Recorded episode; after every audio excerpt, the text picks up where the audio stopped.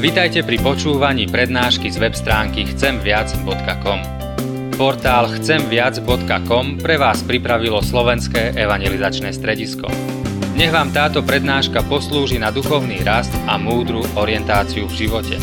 Dajte ju do pozornosti aj iným. Pridajte si nás na Facebook alebo Twitter. Chcemviac.com Viac ako dáva tento svet.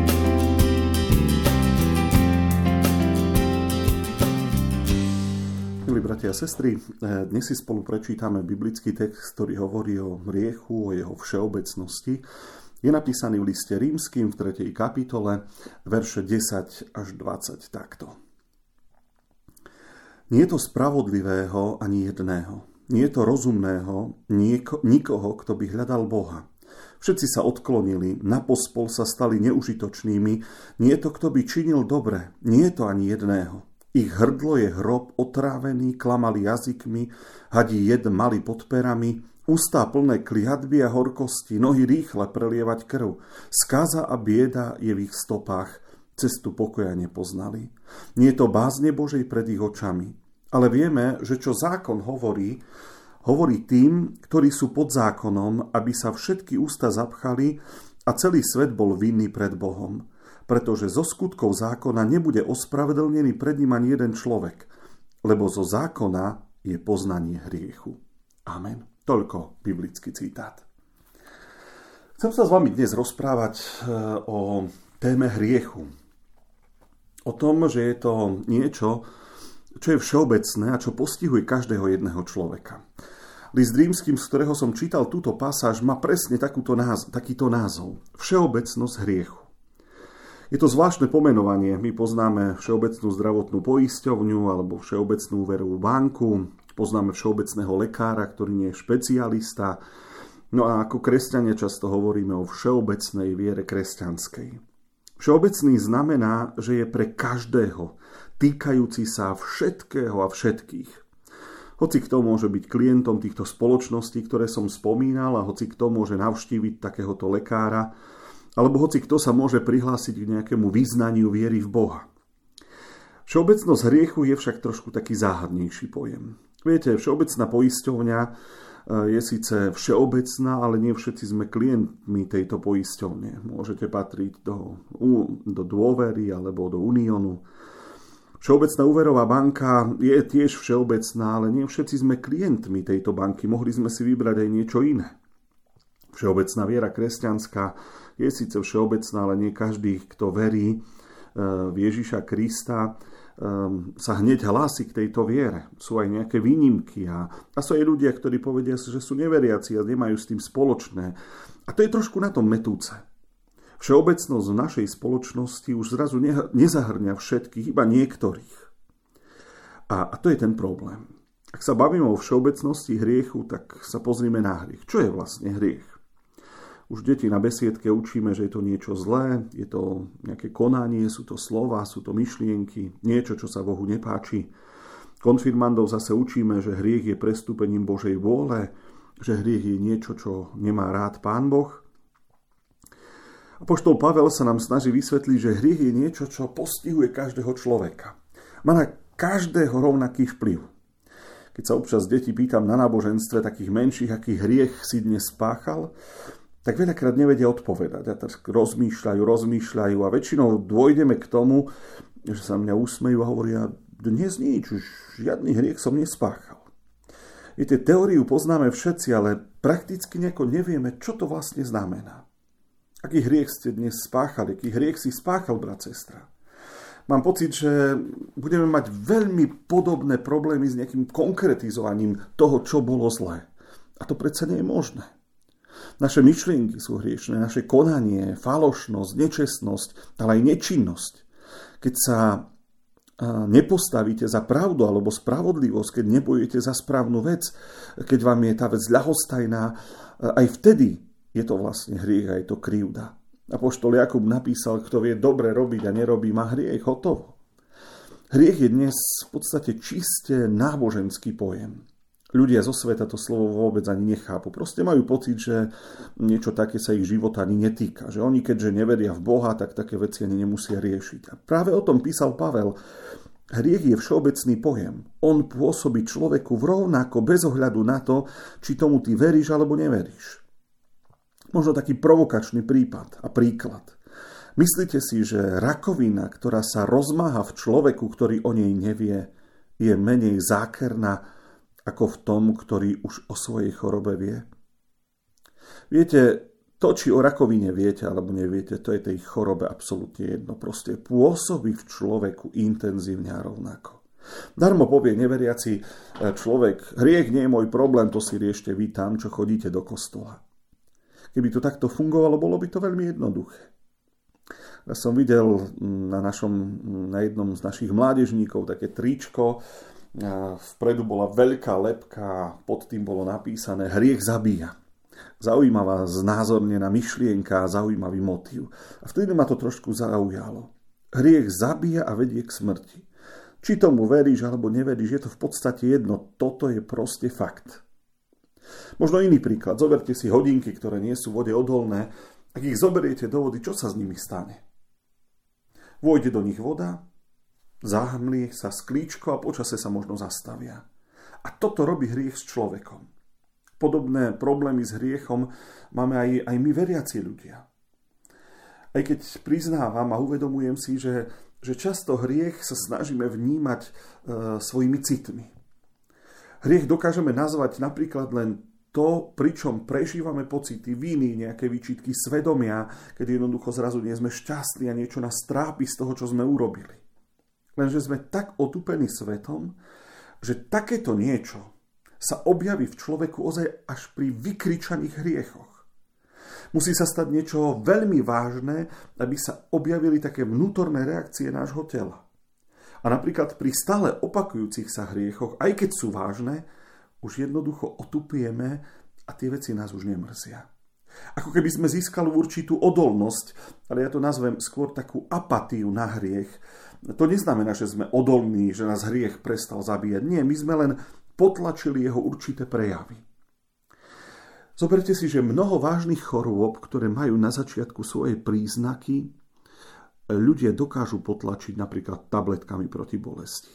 Zvýši sa teplota, čo naznačuje nejaký problém, alebo začne nejaká bolesť niekde na tele a my to potlačíme ibalginom, paralénom, lebo nám má pocit, že to nie je nič vážne, že proste toto stačí. A my vlastne na krátky čas potlačame prejavy niečoho, čo je ozaj vážnejšie. Takisto pôsobí v nás hriech. Proste nenápadne, pomaličky a potroške a my to niekedy odženieme tým, že tie prejavy pocitov, víny e, treba niekde zahnať, lebo to nie je také vážne. Na druhej strane si uvedomujem, ozvú sa nám výčitky svedomia, keď napríklad o druhom človeku hovoríme zle, surovo, keď povedzme niekomu vydadáme, že je blázon, alebo debil, alebo niečo podobné. Keď vrieskate po svojich deťoch doma, máte z toho pocit viny? Keď nadávate človeku, ktorý vám ublížil, a možno aj právom, prežijete a precítite, že, že vás niečo mrzí, že to takto robíte? Alebo keď sa surovo zhovárate s manželom, s manželkou, jednoducho časom si na to zvyknete, žiadne pocity viny ani výčitky sa neukážu. A počasie to už vlastne nevnímame ako hriech. Nedávno som čítal jeden článok SME, písala to nejaká mladá žena z evangelickej rodiny a hovorila tam o tom, že rodičia ju nepripravili na život. Ani spoločenstvo, do ktorého chodila, ani tá komunita, dokonca pracovala v detskej misii a trošku sa stiažovala, že sa nám všetko iba jednoducho pomenovalo hriechom a bolo. Ako dospela odišla do zahraničia, začala sexuálne žiť a pri jednej e, takejto rýchlej známosti zažila v podstate znásilnenie. Ona to nechcela, v nejaký ten moment to chcela zastaviť, ten muž nechcel prestať. A ona v tom článku nepíše, že, že to smilstvo je hriech a že ten hriech mal taký nepríjemný dôsledok. Ona z toho celého vyčítala to, že, že tá komunita, rodina, v ktorej žila, ju zle na život pripravili. Viete, v našej spoločnosti sa úplne vytráca citlivosť na hriech. Skúsenosť tej ženy sa dala prečítať inak. Mohla po tej skúsenosti povedať, viem, že som porušila určité božie princípy, o, ktorým, o ktorých mi od malička hovorili, o ktorých eh, ma učili, ktoré považovala tá moja komunita za nesprávne. A ja som z toho celého odišla, to doniesol hriech a ten hriech mi spôsobil tak ťažký a traumatizujúci zážitok. Nebolo to tak. Jej prečítanie tej situácie bolo úplne iné. Uvedomil som si, že hriech nie je vecou pocitov. Nie je to o tom, čo cítim alebo čo vnímam ako hriech.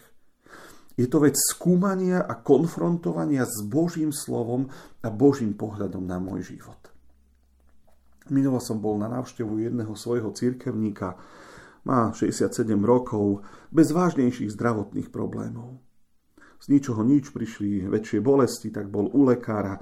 A lekár sa čudoval, vy neberiete žiadne lieky? A on hovorí, nie, ja som doteraz zdravý, žiadny problém nebol. Zrazu mu objavili infekciu na pečení a popri tomu zistili nádor na hrubom čreve. A on hovoril, nič som necítil. Nemal som bolesti. Proste všetko to, to bolo také nejaké rýchle. Nevedel som, že som tak vážne chorý. My dnes dávame príliš veľa na pocity človeka. Človeka sme postavili do stredu ako Boha a chceme proste, aby vždy a za každých okolností sa cítil dobre. Dokonca mám pocit, že naša spoločnosť sa snaží, aby sme ani pri takých vážnych hriechoch nemali pocit viny. Proste, aby to svedomie bolo také otupené a, aby sme to tak ľahko zvládli. Aby človeka nič netrápilo, aby ho nemrzelo, že robí zle. Zoberte si nejakú neveru v manželstve. Dnes to je tak bežná vec, že naša spoločnosť v podstate hovorí, nemusíš sa cítiť previnilo, lebo to je súčasť života, to dnes takto funguje, to je dobré. Smilstvo, cudzoložstvo. Prečo by si mal mať z toho zlý pocit? Však to sú prirodzené veci dnes, veci ľudských túžob, ktorým treba vyhovieť. Homosexualita dnes už niečo úplne normálne, propaguje sa to všade. Ale aj teraz nedávna veľká diskusia okolo potratov po pochode za život. Jedni sú za absolútny zákaz potratov, vraj k tomu smerujeme. Druhá e, strana liberálnej spoločnosti, ktorá to ťaha tiež do extrému a ktorá povie, je to na rozhodnutí ženy, nech si rozhodne a nech to tak bude. Neviem, či ste niekedy počuli o číslach, ja som sa trošku zdesil.